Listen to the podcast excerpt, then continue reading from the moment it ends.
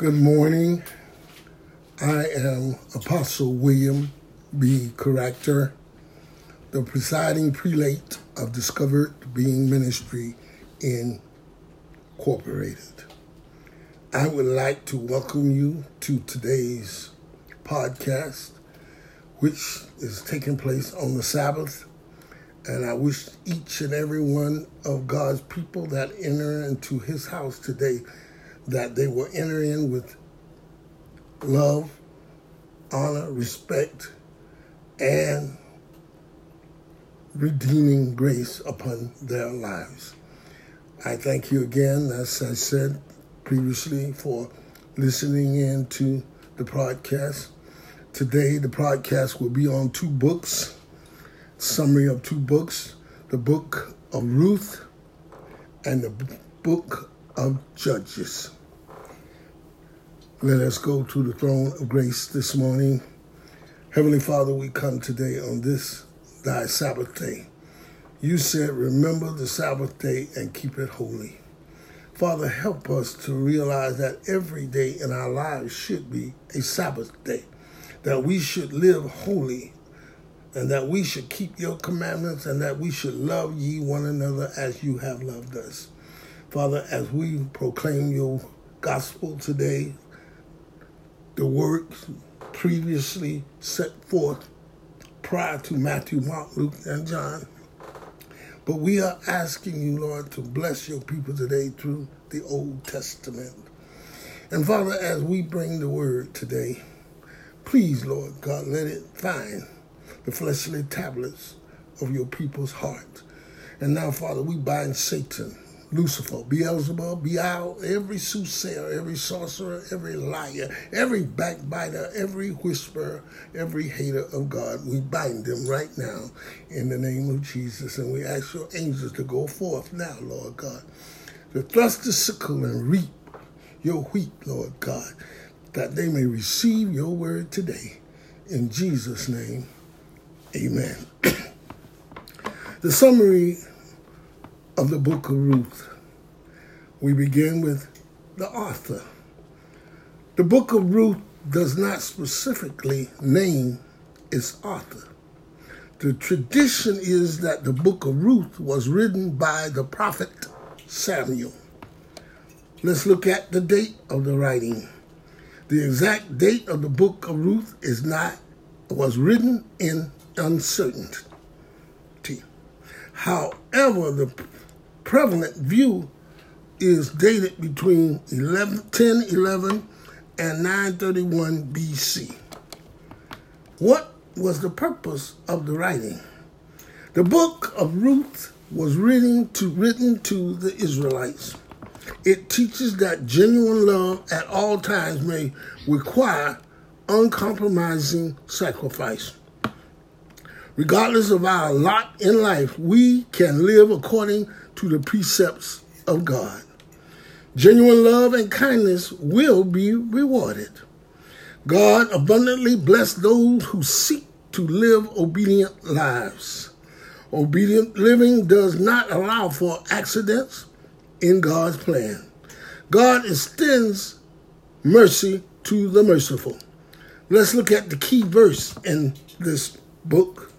Ruth chapter 1, verse 16. But Ruth replied, Don't urge me to leave you or to turn back from you. Where you go, I will go, and where you stay, I will stay. Your people will be my people, and your God, my God. Ruth chapter 3, verse 9. Who are you? He asked. I, I am your servant Ruth, she said. Spread the corner of the, your garment over me, since you are a kinsman redeemer. Ruth chapter 4, verse 17 The women living there said, Naomi has a son. And they named him Obed. She was the father, he was the father of Jesse, the father of David. Let's go to a brief summary of this book. The setting for the book of Ruth begins in the heathen country of Moab, a region northeast of this Dead Sea, but then moves to Bethlehem. The true account takes place during the dismal days of failure and rebellion of the Israelites, called the period of the Judges. A famine forces Elimelech and his wife Naomi from their Israelite home to the country of Moab. Elimelech dies, and Naomi is left with her two sons, who soon marry two Moabite girls, Orpah and Ruth. Later, both of the sons die, and Naomi is left alone with Orpah and Ruth in a strange land. Orpah returns to her parents, but Ruth is determined to stay with Naomi as they journey to Bethlehem. This story of love and devotion tells of Ruth's eventual marriage to a wealthy man named Boaz, by whom she bears a son, Obed, who becomes the grandfather of David and the ancestor of Jesus. Hallelujah. Obedience brings Ruth into the privileged lineage of Christ. Let's look at foreshadowing of this book. A major theme of the book of Ruth is that of her kinsman redeemer. Boaz is a relative of Naomi on her husband's side, acted upon his duty as outlined in the Mosaic law to redeem an impoverished relative from his or her circumstances, found in Leviticus chapter 25, verses 47 through 49. The scenario is repeated by Christ, who redeems us with spirituality from the spiritually impoverished form from which slavery, which, which we are in the slavery of sin. Our Heavenly Father sent His own Son to the cross so that we might become children of God and brothers and sisters of Christ. What a privilege. By being our Redeemer, He makes us His kinsmen. Let's look at the practical application. The sovereignty of our great God is clearly seen in the story of Ruth. He guided her every step in the way to become his child and fulfill his plan for her to become an ancestor of Jesus Christ, found in Matthew chapter 1, verse 5. In the same way, we have assurance that God has a plan for each of us. Just as Naomi and Ruth trusted him to provide for them, so should we. Hallelujah. We are in, we see in Ruth an example of a virtuous woman of Proverbs chapter 31. In addition to being devoted to her family, this is referenced in these um, uh, pre, uh, scriptures Ruth chapter 1, verse 15 through 18, Proverbs chapter 31, 10 through 12, and faithfully dependent upon God, Ruth chapter 2, verse 12, and Proverbs 31, verse 30. We see in Ruth's, Ruth a woman of godly speech. Her words are loving, kind, and respectful, both to Naomi and to Boaz. The virtuous woman of Proverbs 31 opens her mouth with wisdom, and on her tongue is the law of kindness. That's found in verse 26 of Proverbs chapter 31. We could search far and wide to find a woman today as worthy of being our role model, model as Ruth. Amen. We know that this Moabite young lady chose not to return to the, the ways of her family or where she came from. She decided to follow Naomi where she went and she took on the God of Abraham, Isaac, and Jacob. We know that uh, Boaz recognized her and told his family members or his servants, leave some food, especially for her, that she might glean the fields and that she might eat. And we know that Naomi instructed her to go and lie beside him. And we know the rest of the story tells us that that uh, she did have a kinsman closer than Boaz, but he refused to redeem her. So therefore, it played right into what God wanted to do. All things work together for good to them that love God, to them that are called according to his purpose. And we know that she became an ancestor to the Lord Jesus Christ, our Savior. Let us go to the summary of the book of Judges. Who is the author of this book? The book of Judges does not specifically name its author. The tradition is that the prophet Samuel was the author of Judges. Internal evidence indicates that the author of Judges lived shortly after the period of the Judges. Samuel fits this qualification. The date of the writing? The book of Judges was likely written between 1045 and 1000 BC. What was the purpose of the writing? The book of Judges can be divided in two sections. Chapter 1 through verse 16, which gives an account of the wars of deliverance, beginning with the Israelites' defeat of the Canaanites and ending with the defeat of the Philistines and the death of Samson. Chapter 17 through 21, which referred to as an appendix and does not relate to the previous chapter. These chapters are noted as a time when there was no king in Israel, found in Judges chapter 17, verse 6, 18, verse 1, chapter 19, verse 1, and chapter 21, verse 25. The book of Ruth was originally a part of the book of Judges, but in AD 454, no, excuse me, in AD 450, it was removed to become the book of its own. Let's look at the key verses.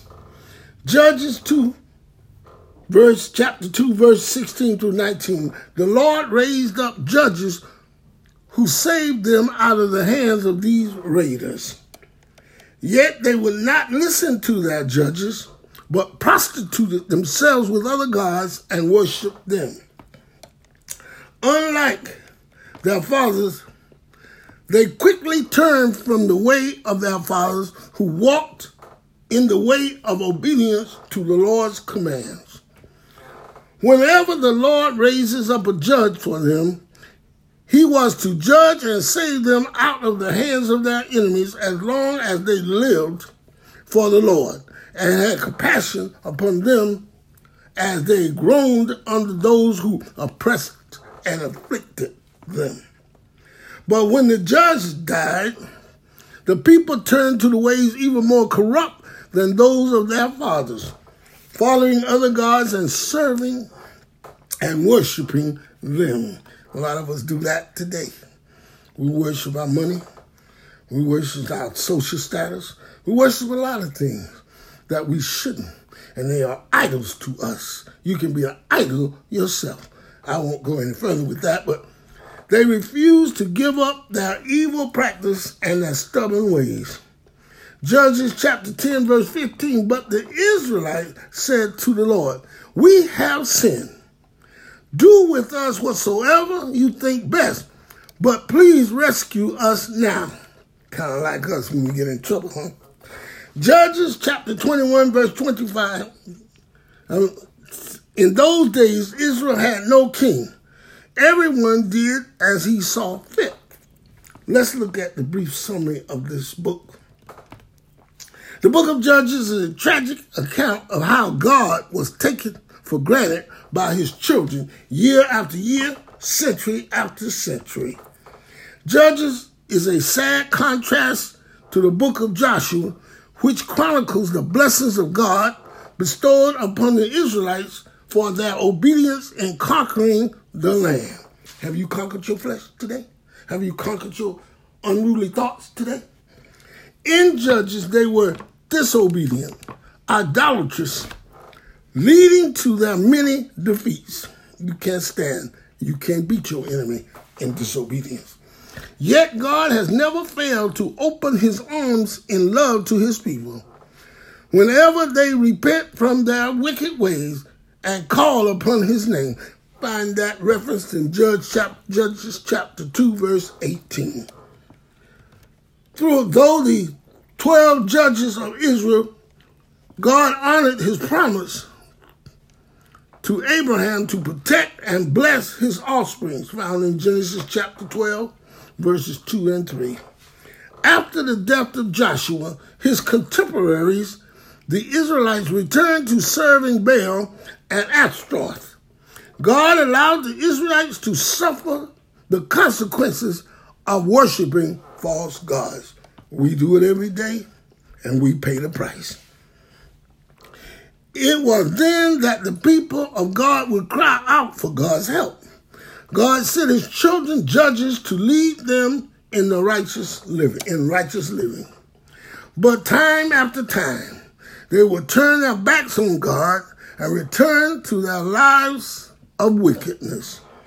However, keeping his part of the covenant with Abraham, God would save his people from their oppressors throughout the 480 year span of the book of Judges. Probably the most notable judge was the 12th judge, Samson, who came to lead the Israelites after 40 years of captivity under the ruthless Philistines. Samson led God's people to victory over the Philistines, where he lost his own life after 20 years as a judge of Israel. Let's look at the foreshadowing of this book. The announcement of Samson's mother that he would bear a son, that she would bear a son to lead Israel, is a foreshadowing of the announcement of Mary of the birth of the Messiah. Hallelujah. Here. God sent his angel to both women and told them they would conceive and bear a son. Found in Judges chapter 13, verse 7, Luke chapter 1, verse 31, who would lead God's people. Hallelujah. God's compassionate delivery for his people, despite their sin and rejection of him, presents a picture of Christ on the cross. Good God Almighty, thank you. Hallelujah. Jesus died to deliver his people and all who would ever believe in him from their sin. Although most of the who followed him during his ministry would eventually fail away, fall away, excuse me, and reject him. Still, he remained faithful to his promise and went to the cross to die for us. Hallelujah. Let's look at the practical application here. Disobedience always brings judgment. Boy, when I bring that to the church about judgment, Lord have mercy. They already about ready to hang me, but it doesn't make any difference. I'm going to stand still and tell them about the judgment and the love and the mercy and the grace of God. The Israelites present, present a perfect example of what we are not to do. Instead of learning from the experience that God has always punished rebellion against him, they continue to disobey and suffer God's displeasure and discipline. If we continue in disobedience, we invite God's discipline, not because he enjoys our suffering, but because the Lord disciplines those that he loves. And he punished everyone he accepts as a son, found in Hebrews chapter 12, verse 6. The book of Judges is a testament of God's faithfulness. Even if we are faithful, he will remain faithful. In 2 Timothy chapter 2, verse 13. Though we may be unfaithful to him as the Israelites were, still he is faithful to save us and preserve us referenced in 1 Thessalonians chapter 5 verse 24. and to forgive us when we seek forgiveness. First John chapter 1, verse 9. You know, some of us, we, we go all our life and never seek forgiveness. We never forgive ourselves. We never forgive those that trespass against us. We never do anything to seek God's forgiveness. But yet we think we are on our way to heaven. Not so. He will keep you strong to the end so that you will be blameless in the day of our Lord Jesus Christ. God, who has called you into fellowship with his Son, Jesus Christ our Lord, is faithful. Referenced in 1 Corinthians chapter 1, verses 8 and 9.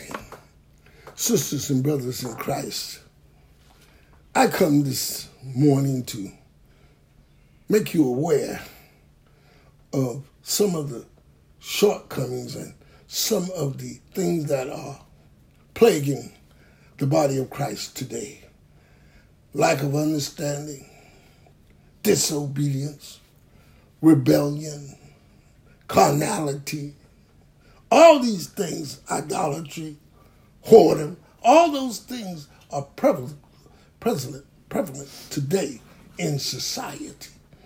These things should not even be mentioned in the body of Christ.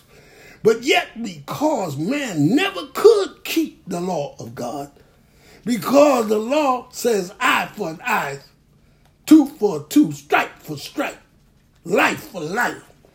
There was no mercy. There was no grace. There wasn't even intercession personally. It had to go through the Levitical priesthood, whom was a man who was a man just like we are, but God had appointed him to come into the Holy of Holies once a year to present a sacrifice for the atonement of our sins. Aren't you glad today that God sent a priest after the order of Melchizedek had no beginning, had no ending? Aren't you glad today that because he went to the cross and said those seven words, not only that, gave up the ghost, which became the Holy Ghost, a witness to what God has for us in our lives? Aren't you glad today that you have mercy and grace? Don't you know without that we are lost? Do you realize that we are using grace in many instances to continue to commit sin against our neighbors, against the commandments of God, which is love the Lord thy God with all thy heart, with all thy mind, and with all thy strength. And the second commandment is like unto that love thy neighbor as thyself. Upon this law, when this hangs all the law and the prophets. Church, today as you praise God, praise Him in truth. As you worship God, worship Him in truth. For God said the true worshipers, worshipers of God will worship Him in spirit, worship Him in spirit and in truth. If you come in that house of God, knowing you got something against your neighbor, knowing that everything is out of order, knowing that your life is not lined up with the word of God, and sit down talking about you're going to praise God, you are in for a rude awakening because all you doing is bringing vain oblations. It is stench in the nostrils of God. You may not like what the old bishop is saying today. You may say, oh, he got a lot of nerve. Yes, I do. Because whether you like it or not, the very words that I am speaking to the body of Christ, to those that reject it, I will testify against you in the latter days. I will testify against you, for the saints shall judge the world. Look at the word. The book is about judges. Do not let the judgment of God fall upon you. God bless you.